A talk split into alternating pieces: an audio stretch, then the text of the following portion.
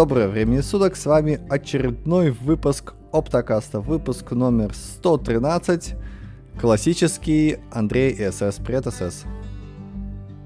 Привет, Андрей, привет, слушатели, я вернулся к вам. Р- рады этому или нет? На, на зло вам, на, на, зло, чат. на зло всем. Да. А, да, у нас есть э, чат, у нас есть онлайн-трансляция, а, как всегда на Ютубе по воскресеньям в... По сколько? В 9 GMT или в 10 GMT?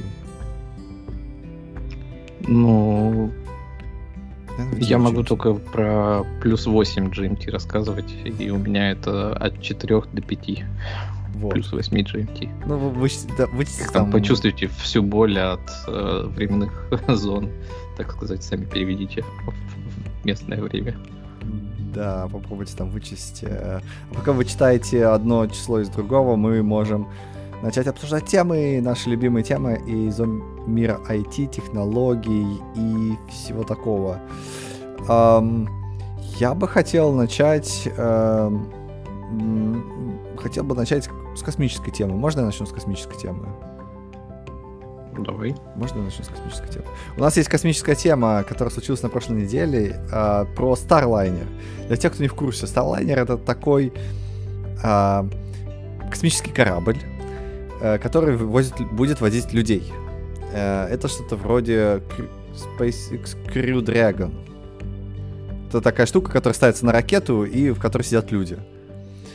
Вот, у России это Союз. Ну, по-моему, такие же союз, да, называются, Да. или у нас федерация, там еще какая-то должна Да, быть да, да, человек да. на 6, если ну, точно. Да, да, вот если это Starliner, тоже такая же набалдашник, который садится на ракету и в которой сидят люди. И они улетают э, в космос. Вот, в общем, Как а, Когда ты берешь ракету, которая должна перевозить ядерные боеголовки, сверху ставишь капсулу с людьми, и оно куда-то летит. ну да, как-то так. Вот. И Starliner это, собственно говоря, как раз космический корабль от компании Boeing, который невероятно долго делается, хотя на самом деле по космическим меркам не очень. Но все, в- все аналитики, все в индустрии такие, у как же они там плохо долго делают. Вот.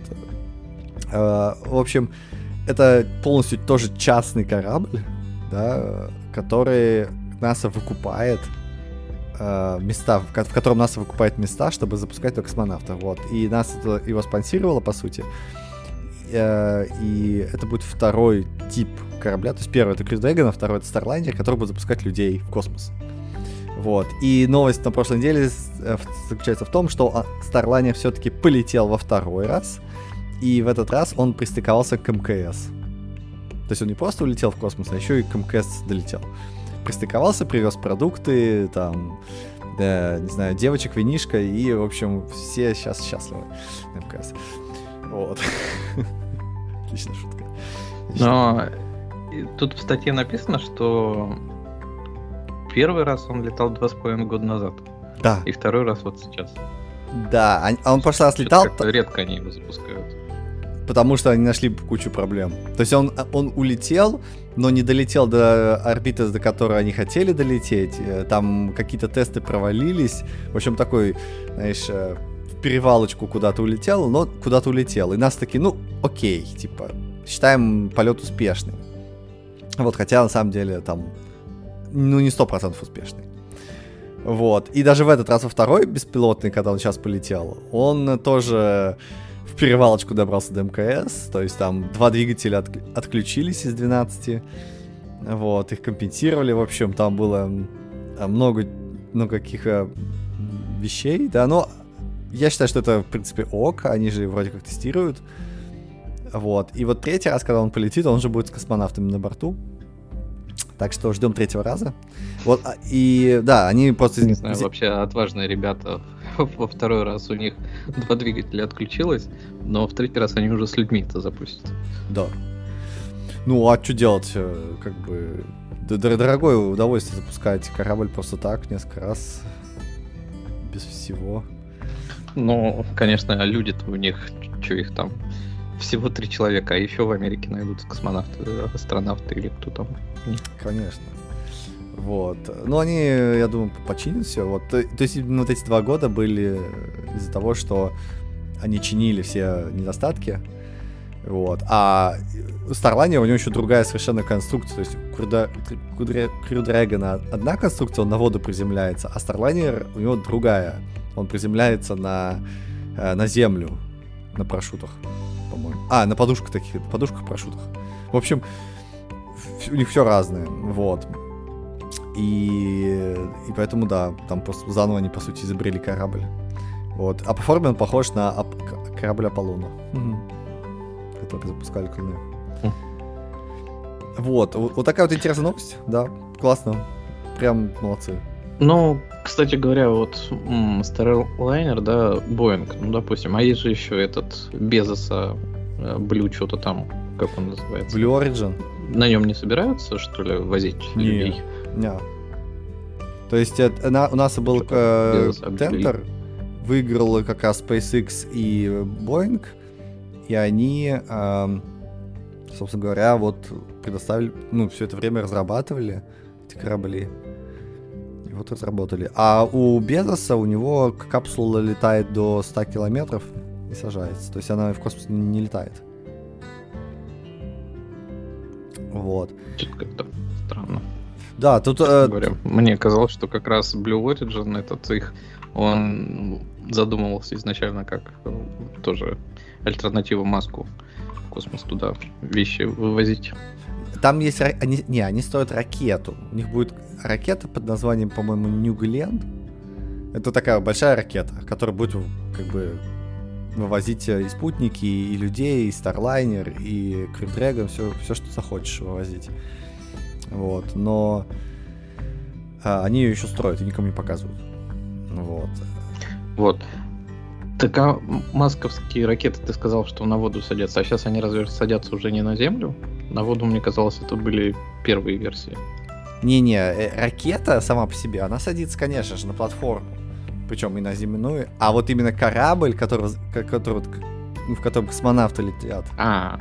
Он же потом отстыковывается, ага. улетает к МКС, а потом возвращается. Ну да. Тот садится на воду. Вот так а этот Starliner у него первая ступень возвращается или нет? Не, Starliner вообще запускали на э, ракете Atlas. Atlas 5. А, ну это неинтересно тогда, господи, как не видели. Да, то есть... Э... запускали уже 40 лет назад. Да, да, только проблема в том, что Атласов вот э, осталось совсем чуть-чуть, и они все выкуплены уже, всех их запуски. Вот, и они перестанут летать. А, а на чем они будут запускать дальше? Вот этот вопрос задают все сейчас. Потому что там есть контракт на 6 запусков, по-моему, или на 7 запусков э, от этого Старлайнера. Вот, к МКС. И это то, что нас, собственно говоря, оплатило. И у них есть, собственно говоря, как раз 6 или 7 запусков э, Атласа. Вот. Которые на российских. РД летают. А потом э, российских РД нету, Атласа декомишнят, все закрывают, и э, у тебя получается корабль, который ни на чем не летает. Все думаю, они... А кто там делал двигатель? Это тоже Boeing или этот Blue Origin делал? Который... Blue Origin делает свои... Безос. Безос, Безос Blue Origin делает свои, Маск делает свои, потом там еще есть там есть э, чуваки, которые делают двигатели, но э, ракета сейчас как раз летает, вот прям вот летает, да, вот это как раз Atlas 5, э, спейсиковские фелконы, вот, и, может быть, а а Арианы вот эти европейские, вот, и, и вот, то есть там их по, по пальцам от руки можно пересчитать, потому что ну, не надо делать ракет, если ты не будешь, тебе не, не на чего на них запускать, вот. Сейчас, видимо, вот эти 6, 6, вып, 6 полетов, да, которые еще предстоит вот в течение этого всего времени, Боинг будет что-то думать. Потому что Боинг не делает э, ракеты. Ну, я могу предположить, что почему они как раз два с половиной года и ждали, что у них по пальцам пересчитать этих ракет. Да. И они просто так не хотят экспериментировать, как Маск. Потому что он-то запускал, по даже после фейлов, он там через два месяца или через ну, какие-то очень короткие да. промежутки. Ну да, у него из-за того, что все есть, как бы, полностью так, да. Вот, я вот ва- вангую, что Безос а, сходит на, на ранчо, п- по- поужинает вместе с этим, с, с топами Боинга, и они э, за э, чашечкой кофе решат, что Безос будет поставлять ракеты для Старлайнера. Вот и, и, все образуется. Там же еще с этим Боингом э, такая проблема, что Боинг, по сути, распиливает бюджет, но делает это, знаешь, очень профессионально. То есть к нему не придраться. Вот, там не- невероятно большое лобби в правительстве, да, и Боинг обеспечивает кучу рабочих мест. Вот, поэтому те с правительства не могут сказать, чуваки, закрывайте вашу шарашку, вы слишком, как бы, косячите много и неэффективно используете э, эти деньги, да, потому что есть вот лобби, типа, типа знаете, там завод э, обеспечивает кучу рабочих мест, да, вот. И, и, и, и, и доделывать, как бы, все эти вещи достаточно затратно, и бросить жалко уже, вот. Так что там э, очень интересная такая политика. Не, но это знаешь, как э, вот я всегда относился к Боингу, как говорят, что в России все на типа откатах и а, типа остал- остальных нелегальных схемах, да. Мгм. А вот я смотрю на американскую историю и смотришь на Боинг, да. То есть это фактически, да, корпорация. Она делает классные штуки, но она делает фактически очень много и военного, и всего остального. И сразу начинаешь сомневаться в эффективности Да, да, всего да. происходящего. И э, как бы отношение, что ну да, ну вот так вот. э, Если мы убираем нелегальную часть, да, из э, оборота денег в э, власть придержащих кругах, Мгм. то вот получается такой вот Боинг. Делают классные штуки, делают, делают за большие деньги, да, делают, соответственно, все легально, все легально. Ну да, но очень А, долго и просто как бы... Боингу, да, ему там уже сто лет, и он занимается реально просто всем, что приносит деньги в аэрокосмической индустрии. И у них там куча прогоревших проектов, там какие-нибудь, допустим, по навигации, ну, как там, по улучшению навигации в аэропортах, да, как она, New Gen, что-то там называлось, а, которую там тоже уже 20 лет делают, все никак не доделают, кучу денег слили, слили, да, где деньги. Какие Вот. деньги? А, да, соответственно, про военку там вообще молчишь, они тоже там, если копнуть поглубже, они всем занимаются Конечно, да. военным. Вот именно поэтому им, И им поэтому- разрешают, да, вот эти, эти проекты делать. То есть, я, я говорю, они очень тонко распиливают, потому что ты не прикопаешься, да. Вот.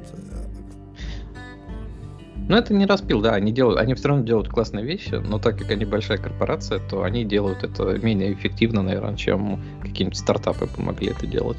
Но у стартапов нет, да, той силы, которая есть у большой корпорации. То есть, ну, Да. как там, это капитализм называется, а, а не распил. Ну, да, да, это сложно назвать распилом. Я говорю, что это очень похоже на распил. То есть ты не отличишь именно, когда у тебя а, деньги используются не целевым образом, да, прям вот явно плохим образом, а где у тебя банальная халатность, да. Ой, ну там на, на на миллион мы решили купить гаек. Зачем на миллион гаек купить, если ты можешь за 10 тысяч купить гаек, да? То есть почему? Ну, блин, мы Может, там... что-то- документы будешь оформлять дольше. Ну да, да, то есть А миллион это на скрепке, да. Да, вот, вот, вот такого плана, и поэтому э, там, поэтому этот Starliner, он его, дол- его долго делали, вот, но на самом деле новость скорее хорошая, да, чем плохая, потому что, во-первых, это конкуренция SpaceX, да, конкуренция это всегда хорошо, вот, то есть там SpaceX будет шевелиться, несмотря на то, что они и так шевелятся сами по себе, тут будет еще больше шевеления. Вот, во-вторых, есть какой-то запасной вариант запускать э, э, космонавтов. А в-третьих, э, этот Starliner, у него есть двигатели, которые можно... Вот эти 12 двигателей, да? Которые можно э, поддерживать орбиту МКС. То есть сейчас же какая риторика, что только одна страна у которой нет теперь флага в Макосе, может... Э... Ну, надо признаться, это не Бразилия. У Бразилии тоже теперь нет флага в Макосе. Окей. Да, страна, которая не Бразилия, да, может единственное а, поддерживать а, высоту МКС. То есть МКС периодически падает из-за трения все-таки о воздух. Вот. И ее надо периодически поддерживать. И только одна страна может с определенными ракетами его поддерживать. Вот. Но будет еще одна а, собственно говоря, ракета, точнее не ракета, а космический корабль, который будет тоже корректировать эту орбиту, и тогда МКС вроде как не упадет, и вроде как будет еще, еще можно будет ее эксплуатировать. То есть, э,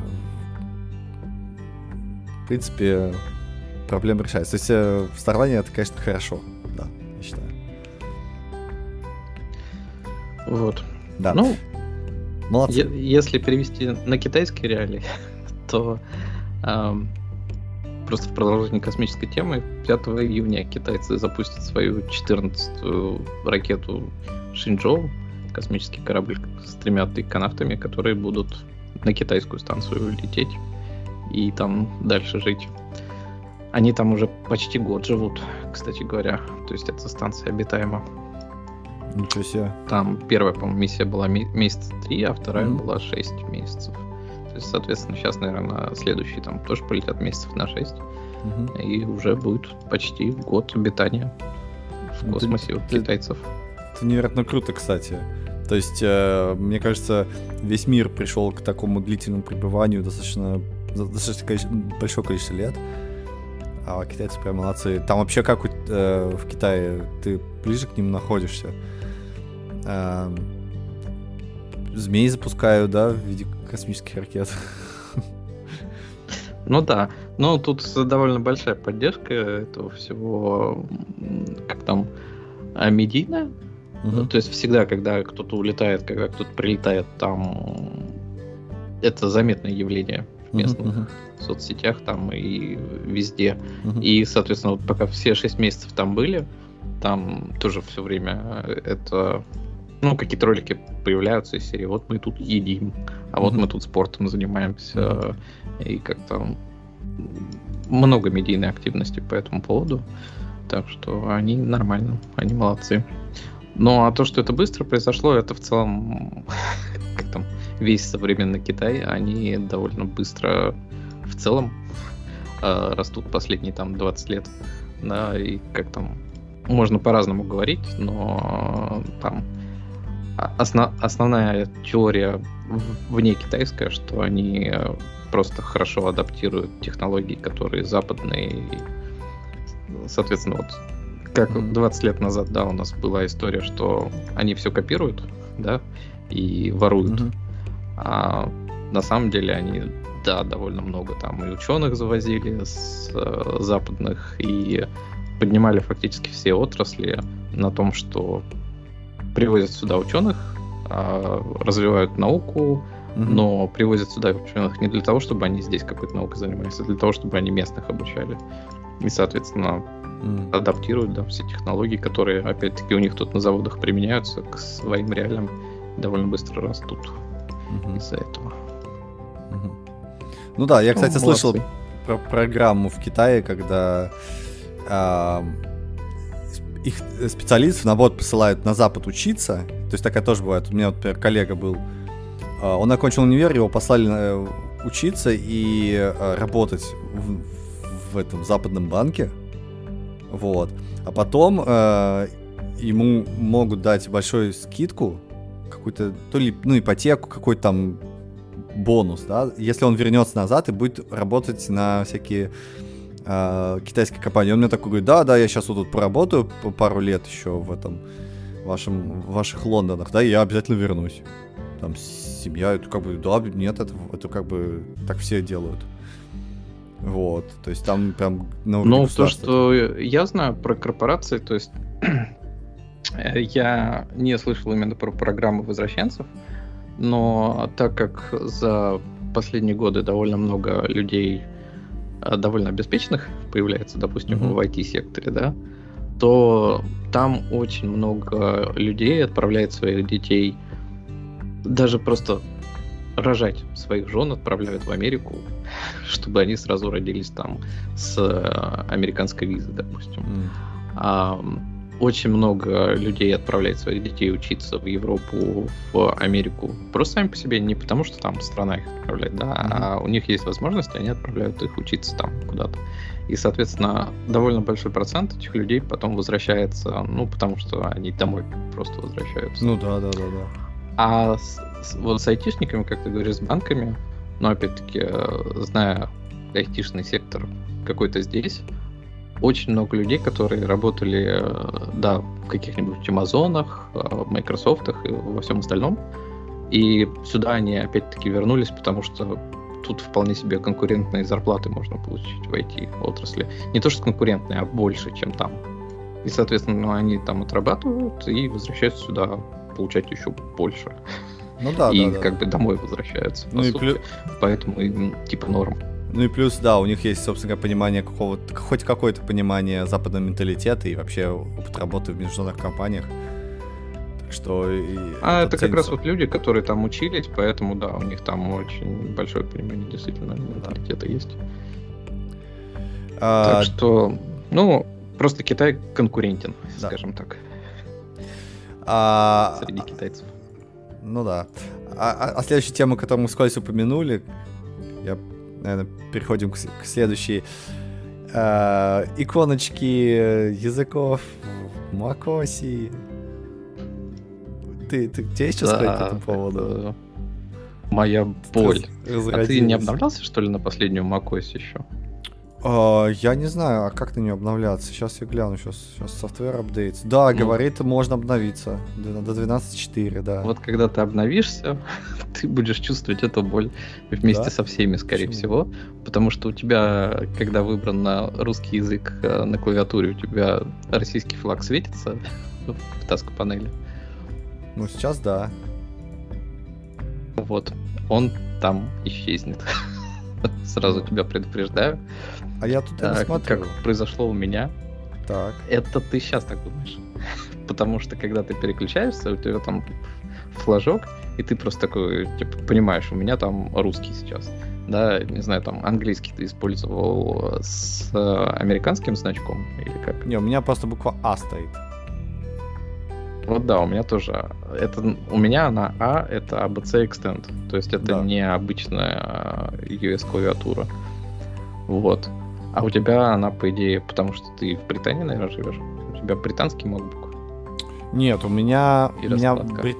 MacBook-то британский, а клавиатура русская. То есть я заказал layout себе. А, а то есть ты заказал русский... с русским layout. Да, да, но, но русско, русско-американский. А все равно ты британским пользуешься, тебе же там надо фунты вводить всякие, как, наверное. Нет, здесь нет, здесь американская, американская русский, русская клавиатура. То есть именно поэтому АБЦ. Просто у меня 5 клавиатур.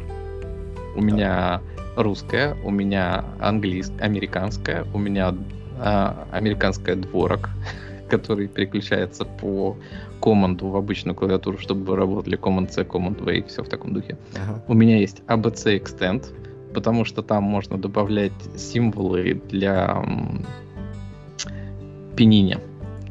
То есть Чё? я же тут еще как бы в Китае, да. а в Китае есть э, клавиатура Pinyin, которая ты пишешь английские буквы, и она, соответственно, в иероглифы их э, переводит. А, ага. а когда ты учишь китайский язык, то ты пишешь, ну, в начале, да, там на первых курсах э, много пениня, где обозначаются тоны китайские, там, типа первый, второй, третий, четвертый. И там это обозначается символами над буквой. И, соответственно, для этого у меня стоит ABC э, Extend, то есть это э, английская extended клавиатура, в которой можно вот эти вот символы проставить над буквами. Так. Вот, и у меня 5 клавиатур. И у меня русская была вот со значком русским. Mm-hmm. А все остальные, они вот как сейчас есть, да, там буква А, буква DQ это дворок, US это US, и пенинь там иероглиф uh-huh. пенинский. И в основном я, конечно, пользуюсь двумя. Это русская и дворок. И переключаюсь, э, там, у меня настроен команд пробел, ты переключаешься на предыдущий используемый. Uh-huh, uh-huh. И я так и жил, что когда у меня значок, я понимаю, что там русская. Когда там нет значка, я понимаю, что у меня там английская клавиатура. М. И это было норм. Ну, то есть я к этому привык, я нормально с этим живу. А сейчас, последнюю неделю, когда я после обновления, у меня там значок либо DQ, либо RU. Я, во-первых, не могу его найти на этой панели, потому что у меня там много этих символов, они все одноцветные. Да, и я часто не понимаю, какой у меня сейчас язык выбран, русский или не русский. Я начинаю печатать такой неправильно. Мгм. Переключаешься, опять печатаешь, опять неправильно. Да что ж такое-то? И вот так вот несколько раз, потом уже начинаешь туда фокусироваться, искать этот значок, смотреть, какой там язык выбран, и переключаться на- нужный тебе. А. И казалось бы, типа, э, вроде как какая разница, какой там значок. А оно сыграло прям большую часть. То есть я всю неделю вот страдаю буквально от этого. Э, То есть там Да, пару раз в день какой-то вот этот взрыв мозга. То есть, скорее, у тебя важен не флаг, а то, что там просто что-то цветное. Да, То то, есть, есть, э, цветное, одноцветное. Цветное против какой-то буквы, да, да, да. Да. Ну да, я, кстати, тоже, я, я не знаю, как я, я буду жить, потому что я вроде не обращаю внимания на это. Но да, когда ты пытаешься понять, какой язык, ты смотришь, там что-то цветное такое, такой, опа, все понятно, потому что у тебя, по сути, два языка только активных, вот. Но с 12.4, ну, суть новости, да, то, что в 12.4 все, э, все флаги убрали, и э, народ э, на форумах Apple начал возмущаться, верните нам вы можете убирать ваш, э, этот, ваш русский флаг, но американский, пожалуйста, оставьте. Это так смешно. Ну да, вообще. там типа нач- началось-то все с того, что американцы возмутились. Ага. Потом сказали, что это, мол, из э, России и Украины убрали Ага. русский флаг. Но бразилец тут причем, допустим, или Испания. А там все страны имели фактически свои флаги. И народ говорит, я вообще не знаю, как русский флаг выглядит. Поэтому очень странная история. Зачем-то убрали. Не, ну понятно, почему А они то, что там понятно. народ бомбит, я тоже вот не знаю, насколько это правда, потому что ту тему, которую я нашел, там всего две страницы у этой темы на форуме по, допустим, история про VPN, когда ввели а, кар... Не, не каршеринг, как-то он был. Copilot, да? Второй экран. А, и, соответственно, он периодически не работал, этот второй экран. И народ задавался вопросом, почему. Мгм. И где-то через год выяснили, что это из-за типа настроек VPN. То есть обычно это у кого VPN есть, там какие-то p файлы в macOS переписываются как-то, и от этого Copilot не работает. И вот там в теме было, а, по-моему, 25 страниц Ого. Бомбления, а тут две. И ты думаешь, ну, наверное, это не так сильно людей пока еще трогает. А, Ну так да, что да, да. посмотрим. Учесть, что есть так, возмутилось. миль- миллион, миллионная аудитория, всего две страницы комментов, как бы. Но если Copilot меня не особо трогал, там просто это уже был вопрос принципа, то вот эта вот история меня прям задела. Я все хотел поискать, а может я что-то в настройках потерял. Ну. И тут Не-не. вот А появилась там же есть какие-то альтернативные, какие-то специальные программки, которые могут это менять, кастомизировать как ты хочешь. Но я вот э, не... Все эти программы, они выглядят как-то ущербно, скажем так. Потому что я же с, с двороком задумывался, да, как Мгм. мне а, там, настроить это все правильно, чтобы меня все устраивало. И я когда их всегда вижу, эти программы, мне прям не хочется их ставить, потому что это какие-то привет 90-е, либо это там версия 0002 альфа, или еще что-нибудь в таком духе. Ну, то есть нет никакого доверия. Особенно под- подпускать это к своей клавиатуре, которая хрен знает, что ты на ней набираешь.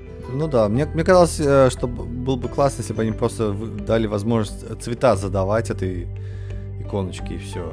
То есть фиг с ними с лагами. Тут, я так понимаю, никто на флаги на самом деле не, не смотрит. Скорее смотрит на то, что цветастое, не цветастое. Ну да. Ну не, там могут различать, конечно, немножко свои цвета, допустим, американская испанская какая-нибудь.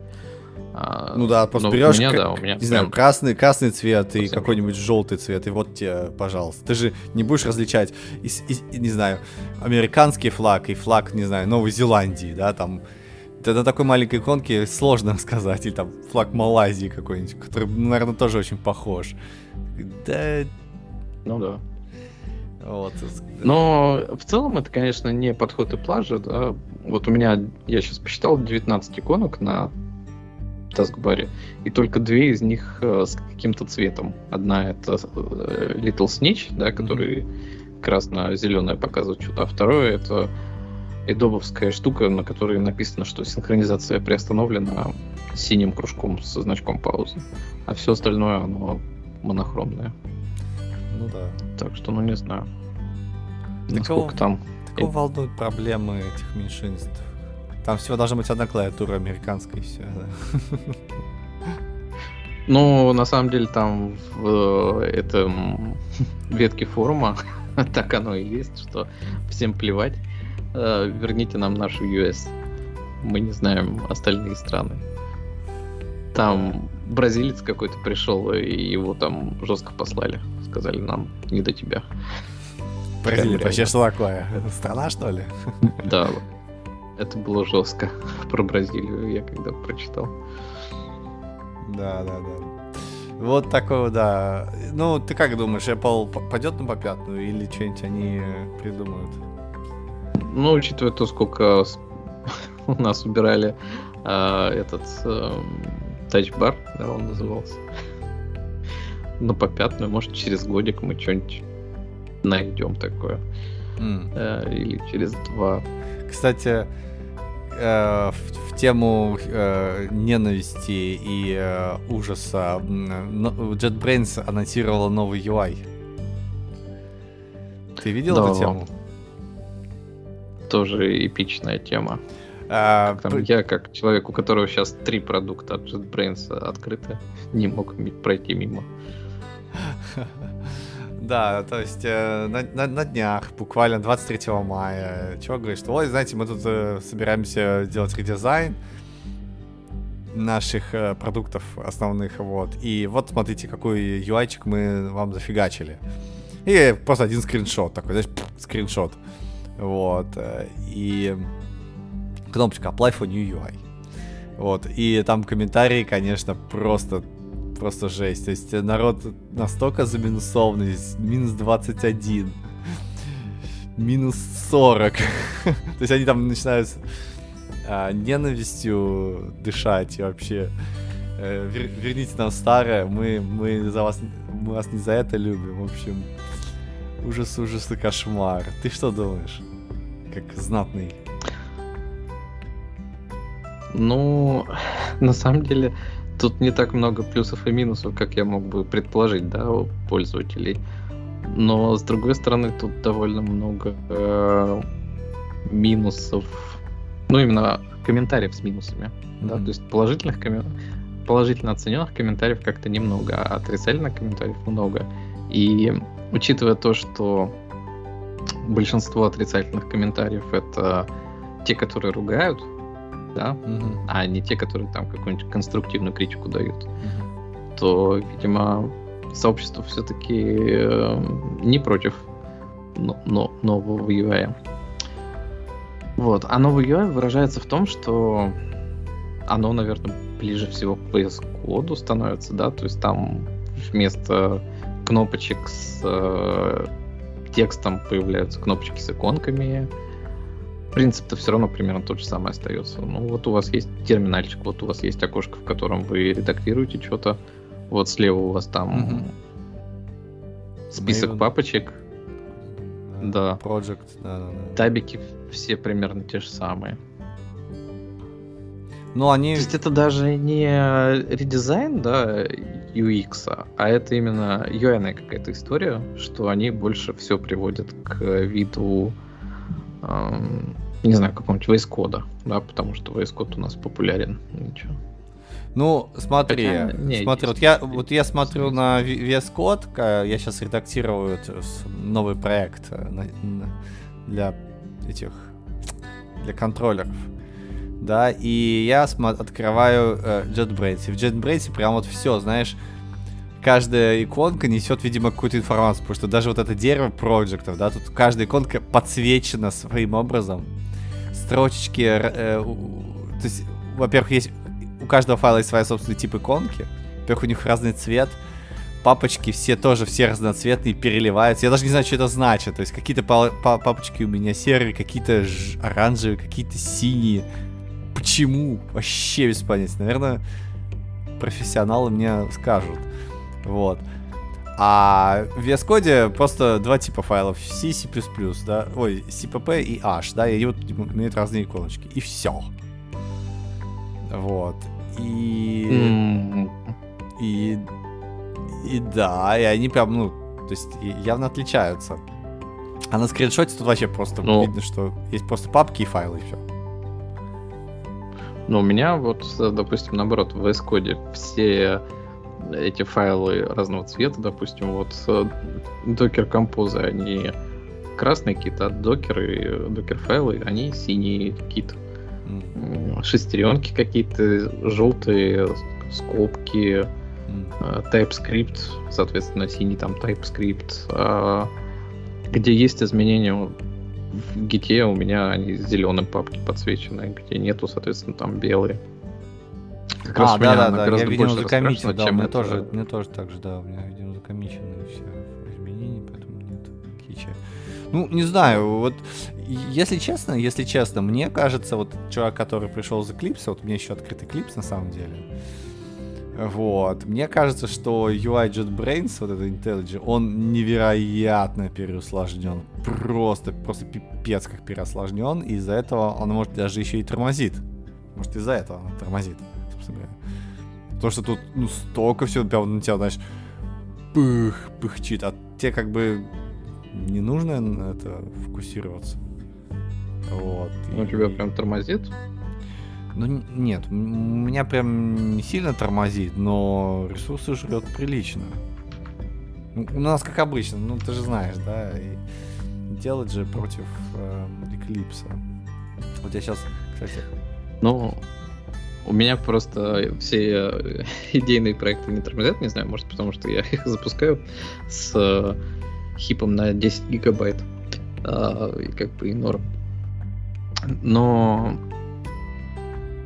вот если смотреть опять-таки по одному, судить по одному скриншоту, да, то, конечно, оно становится новее, скажем так. Ну, то есть выглядит... Ну, да, а, понятно, что они двигаются вперед. Они они, допустим, начинают там использовать э, вот макосную верхнюю панель, да, за которую сейчас ты, ну, которая бесполезна фактически, а там они туда переносят гид, они туда переносят э, старт проекта стоп, ну, то есть как-то более лаконично делают эту всю историю, э, переходят на иконки, э, ну, то есть, да, оно выглядит современнее, но по сути-то оно то же самое остается. То есть они вот, допустим, табы тут совершенно не поменяли, да, а тот же самый VS Code, там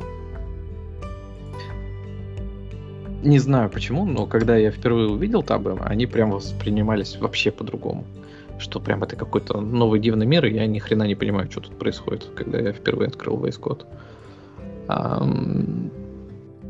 Не знаю, у меня вот от VS Code есть... какое-то ощущение, что это ну, ну, браузер. Ты печатаешь в браузере.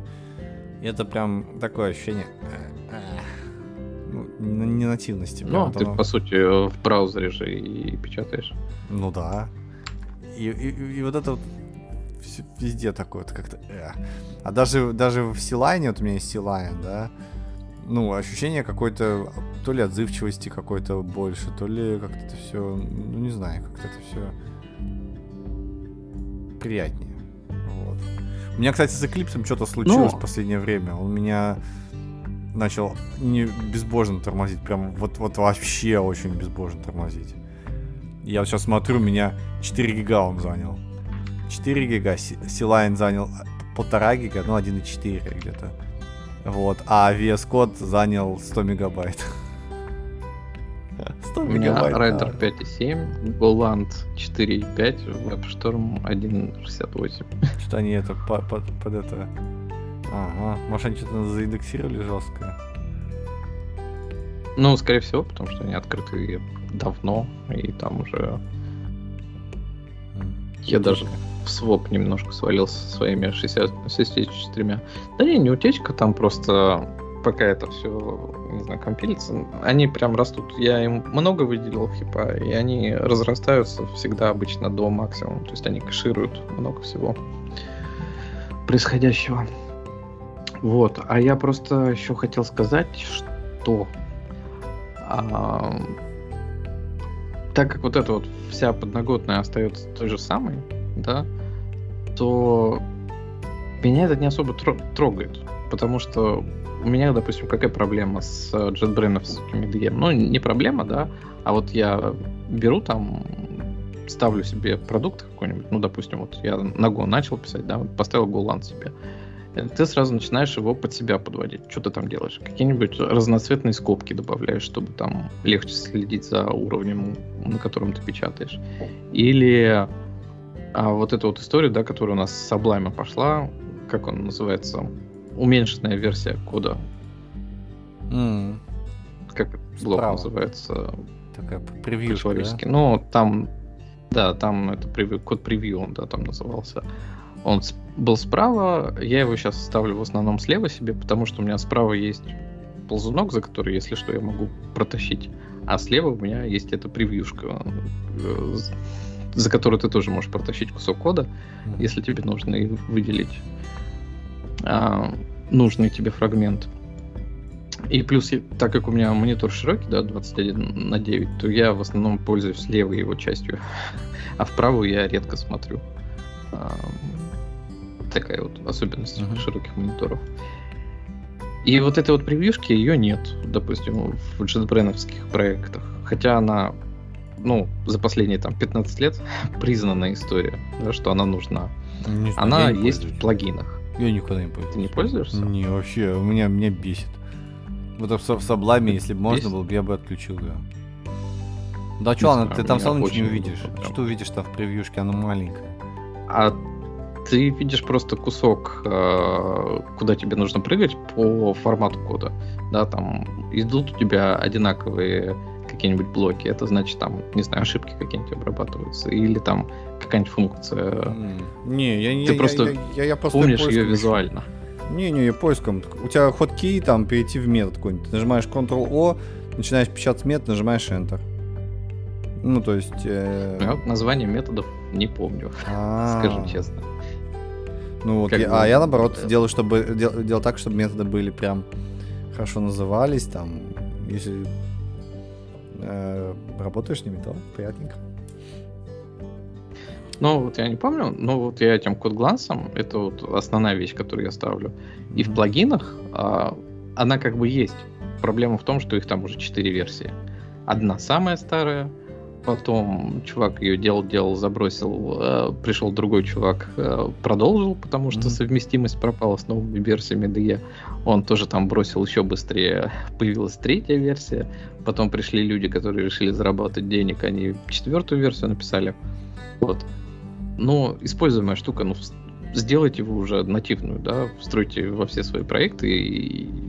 потому что она не такая большая фича, да, а то, что пишут сторонние люди, они там еще кривоту всякую пишут. Если ты там шрифт меняешь, то у тебя неправильно рассчитывается положение этого, этой превьюхи, mm-hmm. допустим. Да, то есть вот какие-то такие вещи улучшите. Да, то есть, ну, новый UI это просто новый UI, а вы UX-то не хотите поулучшать как-то немножко? Вот я ну да, да, да. С, с, с UX, вот на самом деле, что мне не хватает, а вот я иногда в Силайне сижу, что реально не хватает, это этих workspace, как в Eclipse. То есть, когда у тебя режим есть э, редактирование кода, ты хочешь видеть одни окошечки, да, одни кнопочки. А когда у тебя режим, не знаю, дебага, ты хочешь видеть другие кнопочки. Или там э, режим управления. То есть просто есть явное э, разделение, когда ты делаешь э, какие-то активности, да, и они прям вот, ну, хочется, вот прям требуют чего-то такого, знаешь, э, другого. То есть, например, когда я работаю с гитом, или там, с, с исходным кодом, я хочу видеть третий UI. Ну, потому что, ну, в Eclipse я привык к этому, да. Может быть, поэтому еще. Ну, а в, в целом, вот, ну, и не хватает. То есть ты как-то... У тебя одно большое окно, и чтобы сделать гид, ты ходишь сначала, не знаю, в левую часть э, кликнешь, посмотришь, ага, в правую, там внизу посмотришь на кое ветки, потом вверх начнешь куда-то, то есть ты просто по одному тому экрану куда-то ходишь в разные места, пытаешься подчеркнуть информацию, и это, ну, из, из, переусложняет, во-первых, UI, да, в котором у тебя все должно быть одновременно, так ведь? Вот, mm-hmm. а во-вторых, э, ну, немножко неудобно, или там, например, дебаг, да, когда ты дебажишь, что ты хочешь видеть, там, не знаю, третий вариант. Ну, то есть, э, э, да, мож, можно было бы поэкспериментировать в этой области. Ну да. А, а, а с другой стороны, а, а с другой кстати стороны... говоря, я почему-то перестал пользоваться да. встроенным гитом. Я хотел сказать, раз ну, ты да. про гит сказал, упомянул. То есть я им раньше пользовался, потом я ушел просто на стороннее приложение, которое ну, за гитом меня освещает, потому что в консоли я не очень люблю пользоваться гитом.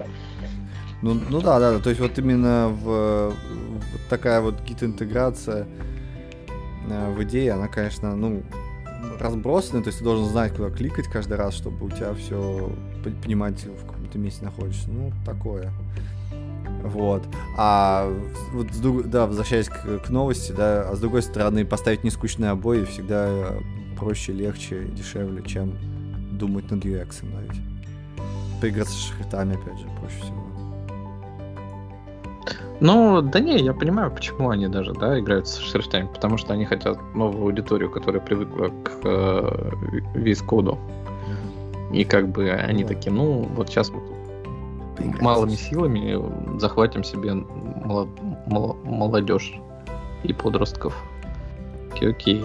А UX, поди его перепиши, потому что там уже столько всего. У них явно проблемы поддержкой. Ну, не с поддержкой, да, а именно вот когда у тебя есть наследие кода, то mm-hmm. развивать его проблематично. И сейчас что не тронь, наверное, оно все развалится. Ты вот перешел, допустим, на этот, на новую версию Силайна 22 года? Так нет, я же а, а, это обновил. У меня же лицензия только на год была куплена. А мне не нужен новый, а зачем? Mm. Ну, у меня-то лицензии куплены, ну, я их постоянно покупаю, не знаю, вот сейчас у меня в декабре закончится. Не знаю, как я буду ее оплачивать новую. Но, тем не менее, я переехал, допустим, на новый рейдер 20, 2022.1, то есть самую первую. У меня проекты начали падать. то есть просто ни с того, ни с сего. И я пользуюсь сколько лет 10, ну, больше, да, непрерывно идейными проектами была история, что я пишу код, редактор падает, я смотрю, а файл не сохранился. И там час работы коту под хвост. Ты такой, чего? как это вообще возможно? Ты же должен сохранять после каждого этого клика. Такой, окей, да. Очень странная была история. И он много падал, но сейчас вот они выпустили обновление ко всему этому уже, и вроде как ничего стабилизировалось но все равно это звоночек такой, да, что, видимо, тяжко приходится. Ну да, не, я отключил э, в Силайне автоматическое сохранение файлов и по-прежнему по старинке нажимаю Command S через каждые 5 секунд. Ну да, ну тоже подход. Тоже подход, да. Ну, просто это у тебя эклипсовская история. Да. Я тоже нажимал, а потом, когда перешел, такой, о, можно не нажимать. Ну и хорошо. Ну да, так да. Что да. А, чё, какая у нас еще есть тема? У нас есть тема про Turn the Page. Ты читал? Тебе интересно это? Тема классная. Turn the Page? Turn the Page. Группа, это, песня Металлики такая есть. А, про... Паджинацию. API и Pagination. Mm-hmm. Нет? Ну, а, что могу сказать, что а, чувак а, собрал три способа паджинации. Вот, сказал у каждого плюсы и минусы. Прям статья классная чем, э, тем, что она прям систематизирует вот такую, казалось бы, просто вещь, как паджинация. Вот, она всем нужна, но все ее делают по-разному и не, в основном неправильно. Вот, он собрал три основных способа, вот, рассказал плюсы и минусы, потом говорит, ой, знаете, а вот еще есть э, поджинация, как, как используется поджинация в других проектах. Вот, и говорит, вот в Stripe сделали э, через курсор, в Facebook сделали через э, э, offset limit, ну, то есть разные типы. В Slack там сделали тоже через курсор. Вот. И, в общем, в GitHub, говорит, сделали по третьему способу. Вот, и в конце такой табличку сделал, какие проекты больших компаний используют какой тип паджинации. Прикольно. Вот. Но мне кажется, очень классно такая, знаешь, систематизирующая статья. Вот, если вы никогда не делали паджинацию, и даже не знаете, как лучше, или у вас паджинация тормозит, то надо обязательно идти и читать эту статью. Ничего нового нету, то есть это, по сути, компиляция из разных источников, вот, но тем не менее приятненько. Ну это вот, да, статья из серии а, почему она попала? Потому что она хорошая. То есть э, в последнее время замечаешь, что вот не, ну, все статьи, которые э, чему-то там тебя должны научить, да, или там, я, допустим, тут со Slack много возился, писал бота для. Mm-hmm. Соответственно, там миллион статей на том же самом медиуме и всех похожих сервисах, и там статьи прям куча воды и, или там куча бесполезного чего-то и кусочек полезного. А тут вот прям нормальная взвешенная статья про то, как именно сделать какую-то фичу. И уже только за это ее стоило выделить и там в новости включить. Что там. Не знаю, правда, когда я поджинацию какую-нибудь буду приделывать. Ну, наверное, к этим, к миллионам транзакций, которые будут сыпаться в твой кошелек. Ну, или так, миллионам запросов а, про этот, про техподдержку. Ну да, да, да, да. А, вот, да. И приятненько, да. Вот. Э, что у нас еще какая есть э, статья? Ну, из большого, да, что я заметил, у нас есть новость про DigitalOcean, что не прошло и 10 лет, как они решили запустить э, serverless функции, да, Ой. лямбды да. выражаясь амазоновским языком. А, и вот, да, вся новость, что теперь у DigitalOcean будут лямбды. Рад ли ты этому? Конечно, я рад. Чуваки что-то делают, но мне кажется, что DigitalOcean начинает становиться каким-то enterprise Вот. И, наверное, это как бы свойственно любым компаниям, да, которые раньше э, целились в маленькую аудиторию поддержки каких-то маленьких вещей, а потом э, все равно начинали расти в enterprise. Вот.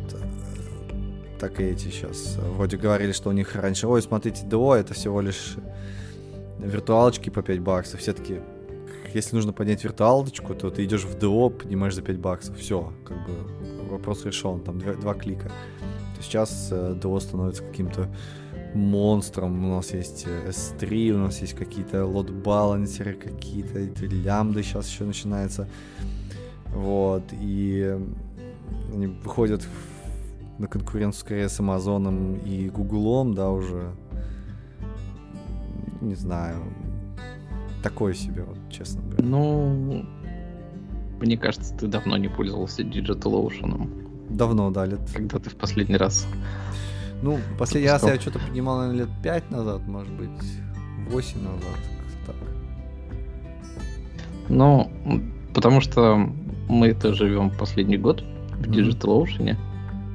А и я с тобой прям не согласен, честно Да? говоря. Чё? Потому что по сравнению с АВС, то есть АВС это все-таки монстр, в котором там сколько сотни сервисов, 300 сервисов, Да 500 не, ну не сервисов. 300, да? ну не, ну немного. А Ну, сколько там Ну думаешь? сотни, ну сотни. Ну, сотня, Ну, да. там есть, там А есть, фактически- скажем так, чтобы понять э, масштаб Амазона, там есть поиск по сервисам. То есть прям, Ну да. То есть ты должен искать А, а тут оно все равно остается, ну, уже не те же самые виртуалочки, да, то есть виртуалочки плюс вся нет-часть вот с теми лот-балансерами, еще что-то такое, плюс они S3 прикрутили, плюс базы данных появились какие-то. А, вот они там зачем-то полезли в PaaS, не, в SaaS, да, а, Software as a Service, то есть которые они там разворачивают на своих кубернетисах, тебе нужно там только что-то сделать. И вот у них появились лямбды. То есть, ну, реально сервисов не так много, как в Амазоне, и тут тебе поиск не нужен, что- чтобы найти то, что тебе нужно. Ну да, Или но- найти что-то новое, Ну, когда же тенденция, понимаешь? Вектор. То есть это то, что мы сейчас видим. А вектор у них такой, что вот они постепенно наращивают какие-то э, безусловно полезный, да, то есть если у тебя есть Kubernetes, там менедж базы, менедж то все, то, ну, естественно, логичным шагом будет сделать следующий, да, ша- шажочек, да, serverless давайте сделаем. Потом будет следующим шаг- шажочком еще что-нибудь, да. То есть они, естественно, делают, идут по пути какому-то, да. Вот. Я не говорю, что это плохо, я говорю, что это грустно скорее, потому что вот именно маленького провайдера, который прям делает качественную какую-то маленькую вещь, вот его не хватало. А сейчас ты запустишь виртуалку, она там, не знаю, ус- я условно говорю, да, я, я не уверен, что это именно так есть в ДО, но ты запустишь виртуалку, она тебе предложит там 500 способов там этой виртуалки. Да тебе это, да, может быть, и не нужно. Хочешь что-нибудь попроще, Они- поменьше. А да, них, не видишь, предложат. Там все то же самое осталось, как и раньше было. Оно тебе, скажем так, ни, ни хрена не предложит и захочет прыгнуть куда-нибудь в сторону. И вот оно как раз и не сможешь найти.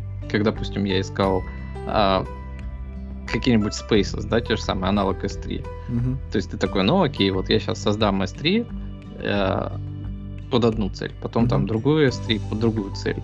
И там сделаю разные ключи для того, чтобы к ним могли доступаться одни пользователи, но не могли другие, там, да, ну потому что как раз разделение. Допустим, бэкап тот же самый. Да, Мгм. хочу я один S3 забэкапить в другой. И ты такой делаешь ключи, а они подходят ко всем S3. Ну, то есть просто нет Мгм. никакого разделения между доступом. Если ты дал кому-то одному доступ к одному, то он получает доступ ко всему Э, API. И ты такой, окей. То есть просто на самом простом уровне это все делается.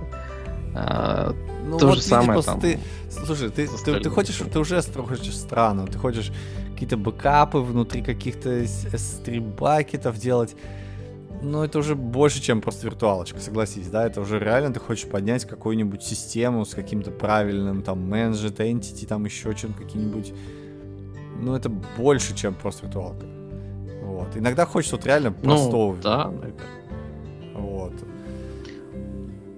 Ну, то есть- вот оно таким простым и остается, собственно говоря. Ну, не знаю, вот... Э, Но Да, да. Если просто давай вернемся, а то мы далеко ушли, э, к теме именно с э, лямбдами их, да, то я, я хотел лямбды вот год назад, да, когда там проект у нас начинался, Мгм, мгм. и я раздумывал про то, а сколько нам нужно серверных, допустим, функций, действительно. То есть я думал, а serverless это же наше все теперь. Может быть, я могу на serverless все сделать, потому что нам нужно там реально, ну, там 5 точек входа на весь проект, да, то есть Мгм. дернуть 5 ручек каких-то. И такой, окей, в OS я представляю, как это сделать с помощью лямп, потому что я там с ними что-то делал. А в Digital Ocean что-то такое есть? Такой, ну, нет, нету. Говорят, вот можете развернуть какой-нибудь, эм, опять-таки, дроплет, да, виртуалку, э, на которой будет развернута ОС с каким-нибудь э, докером, в котором там есть аналог Мгм. чего-то подобного. Ты такой, конечно, я не буду с этим open source заморачиваться и там что-то такое разворачивать. Нахрен надо. И вот тут фактически они говорят, ну да, технология, видимо, что есть, и мы там ее запустим. Сделаем вам наконец-то. Вот они, я говорю, SAS сделали сколько-то там, год назад или полтора года назад. Вместо этого они получили лямбда тогда сделали. У меня было ну такое ну, да, да, но я, я сейчас смотрю на скриншоты, я, я такой, как, как бы, как, как бы пользователь этого DigitalOcean, я сейчас вижу, что тут а, а, Node.js, что есть React, Go, Python. Вот, и почти все эти языки, почему-то Go только непонятно, как все ввязалось. Они же все скриптовые, то есть ты просто их выполняешь в каком-то уже... Ну да, четыре языка. Нода, PHP, Python и Go.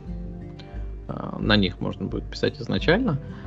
Но как бы это отдельная история, да, то, что ноду я ненавижу, PHP я как бы меня научили, что мне нужно его ненавидеть. К питону я нормально, а на Go я писал тут практически неделю. И у меня до этого был experience, что я два месяца примерно писал на Go года два назад. И вот сейчас я вспоминал, как на нем писать.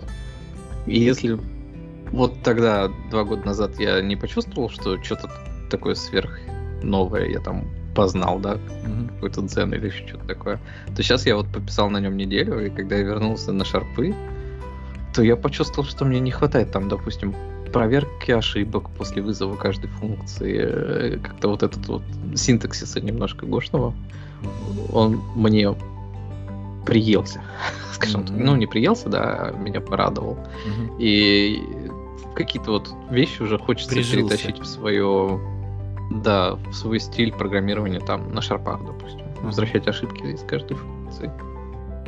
Ну да, да, это То полезно. Нормально. Вот. И самое странное для меня тут вот именно расценки на эти лямпты. Да? Uh-huh. Это говорится бесплатный 25 гигабайт часов или 90 тысяч гигабайт в секунду. А, а дальше 0,0000185 за гигабайт секунду. И памяти от 128 до 1 гигабайта, а дефолтная 256. И я в упор не понимаю, что это значит. Кто такие гигабайт часы или гигабайт секунды? А, вот это 0,185 а, миллионных цента, это много или мало? То есть как мне это рассчитывать все? И, ну вот, я опять-таки вернулся к, там, к мысли, а могу ли я свою серверную инфраструктуру, которая у меня сейчас развернута, переписать на лямбды? Потому что у меня руки чешутся. Я не хочу писать на ноде, честно говоря. А, и разница? вот ты будешь могу то же самое писать? писать на ноде, только там, внутри лямбда, нет? Не, я не хочу писать на ноде внутри лямбда. Если я буду писать на, для лямбда, я буду писать на Go, скорее а, всего. Потому что э, нода у меня прям я думал, что я переживу, но она вызывает у меня прям тошнотворные порывы. Каждый раз, когда я к ней прикасаюсь.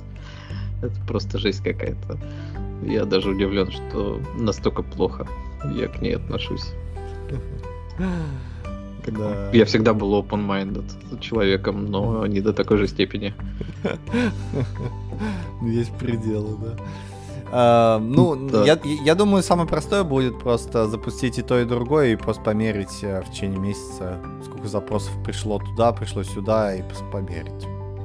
То есть, не знаю, на лот балансере сможешь распилить э, на нагрузку?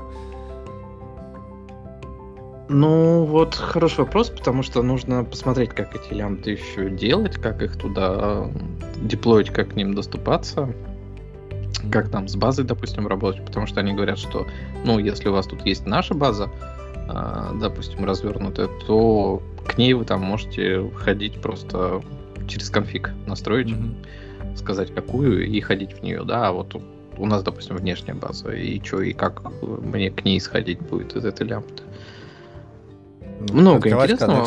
Я раз. думаю, что я наконец-то попробую, да, потому что на Вейсе я лямбды пробовал только для своего проекта, Мгм. какого-то мелкого, в качестве теста, и ну, не скажу, что мне было тяжело, но я не чувствовал, что там это какая-то технология, которая, а, не знаю, корпоративно можно пользоваться, да, в в каком-то большом мире большого IT.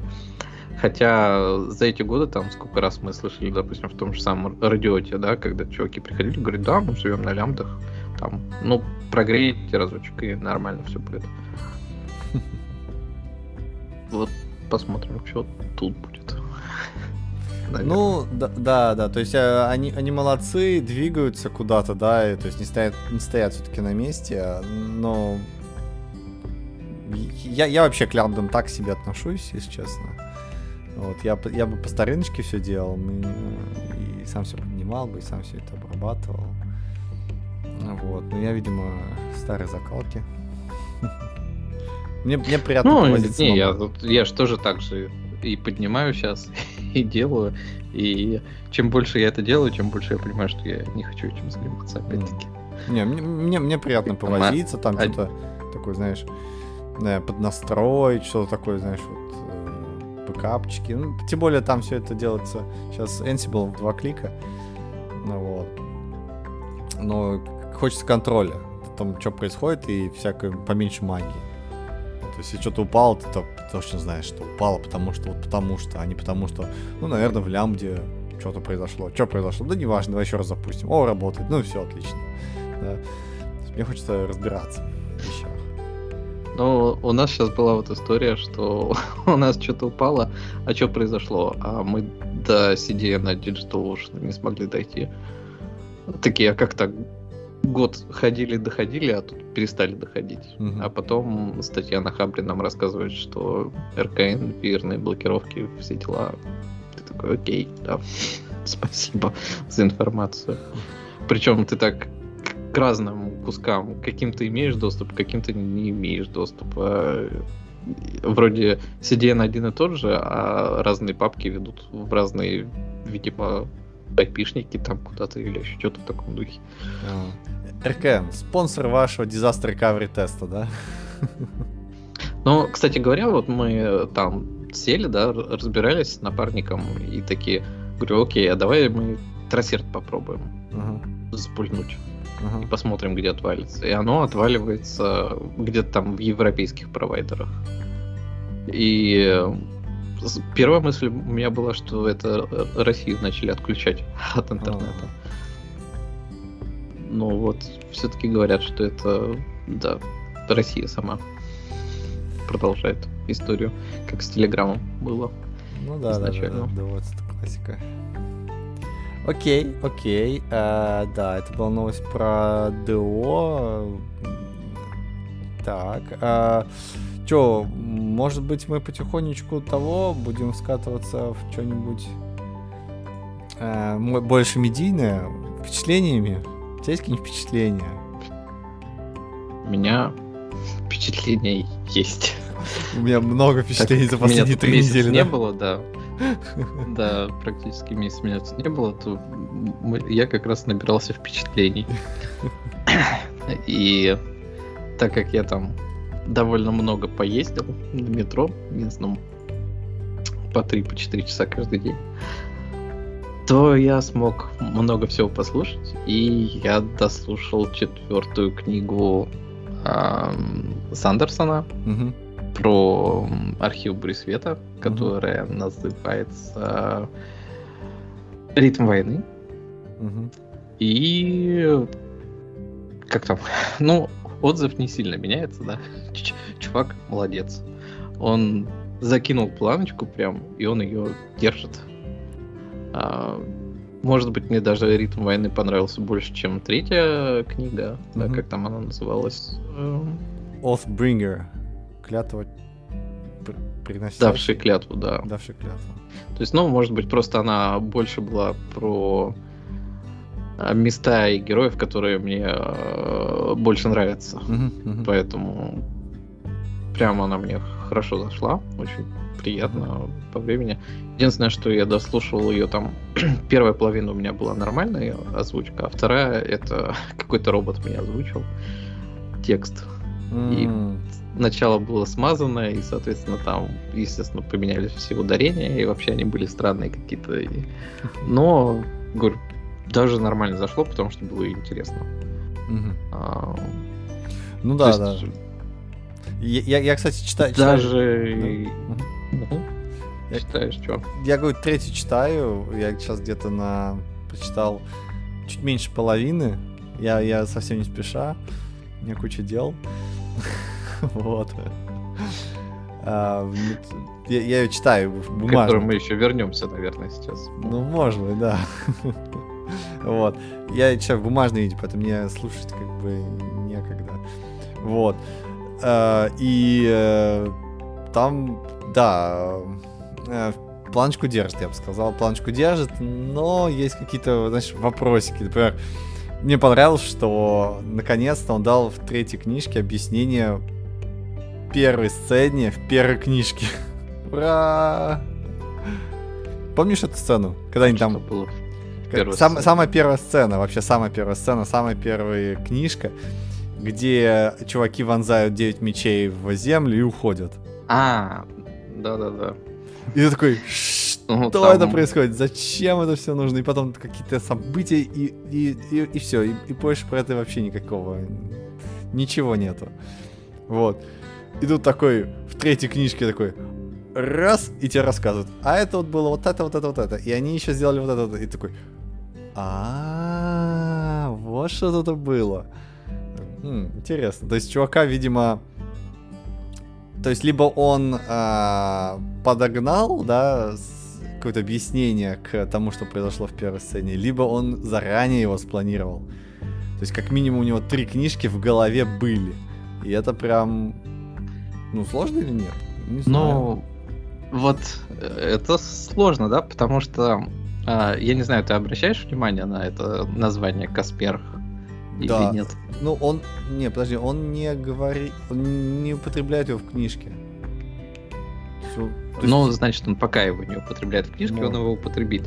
А. А, и как бы он же говорит, да, то, что у него есть вот этот космер, и все книги, которые происходят не на Земле, они происходят у него в космере. Угу. И э, в целом там прям многослойная история получается, скажем так. И Космер, он там все больше и больше начинает э, проявляться. А, И, соответственно, в четвертой книжке Космер уже, если ты изначально ну, это мое ощущение, да, там mm-hmm. это никакой не спойлер, и ничего там на самом деле связанного с историей нету. Но в четвертой книжке ты уже начинаешь ощущать, что э, Космер, он превалирует над вот этим миром, да, и над всем происходящим, что mm-hmm. у тебя тут случилось. То есть, что изначально ты как бы э, вот воспринимаешь, что ну вот тут история, да, она важна, mm-hmm. там люди все ковыряются, что-то делают ради mm-hmm. себя, да, ради mm-hmm. того, чтобы выживать в этом во всем. А в четвертой ты понимаешь, что там есть целый мир, и вот это вот на самом деле какие-то мелочи по сравнению с тем, что там снаружи творится. Mm-hmm. Mm-hmm. Интересно, и да. так как, ну вот, а другая эта история, да, другая серия про рожденного туманом, она же тоже происходит в Космере. Угу.